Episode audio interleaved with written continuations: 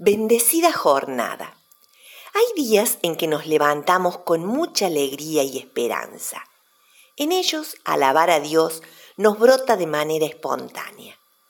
Pero hay otros días difíciles, amenazantes, en que la alabanza parece costarnos y demorarse. El Salmo 34 fue compuesto por David antes de ser rey, en un tiempo en que su vida corría mucho peligro ya que el entonces rey Saúl lo perseguía con la intención de matarlo. Mientras huía, decidió refugiarse en una de las cinco ciudades más importantes de los filisteos, pueblo contra el que el mismo David se había enfrentado anteriormente. Aunque intentó pasar desapercibido, algunos oficiales lo reconocieron. David estaba amenazado por la espada de Saúl y por la espada filistea.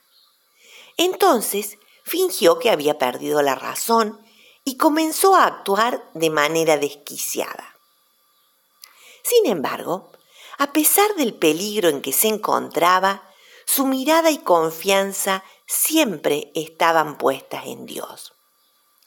Este salmo comienza declarando que ha decidido alabar al Señor en todo tiempo, ya sea que los días se presenten tranquilos o amenazantes, Él no dejará de alabar a Dios. Continúa expresando que su orgullo, el motivo de su satisfacción, será siempre en el Señor.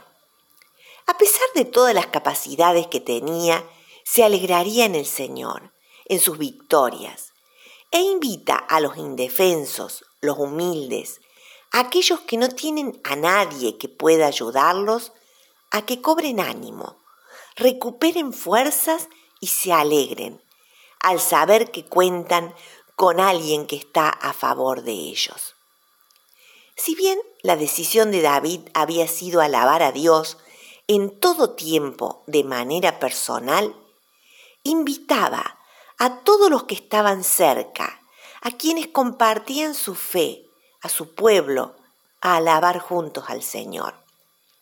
Es que cuando alabamos con otros, nos confortamos mutuamente y ver cómo Dios ha intervenido en la vida de los demás vigoriza nuestra fe.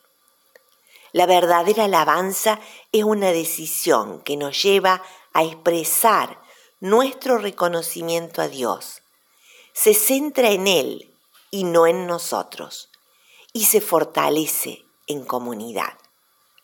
Aunque en estos días no podamos congregarnos, no dejemos de alabar a Dios, ni de estimularnos unos a otros para que podamos hacerlo cada vez mejor. Que el Señor les bendiga.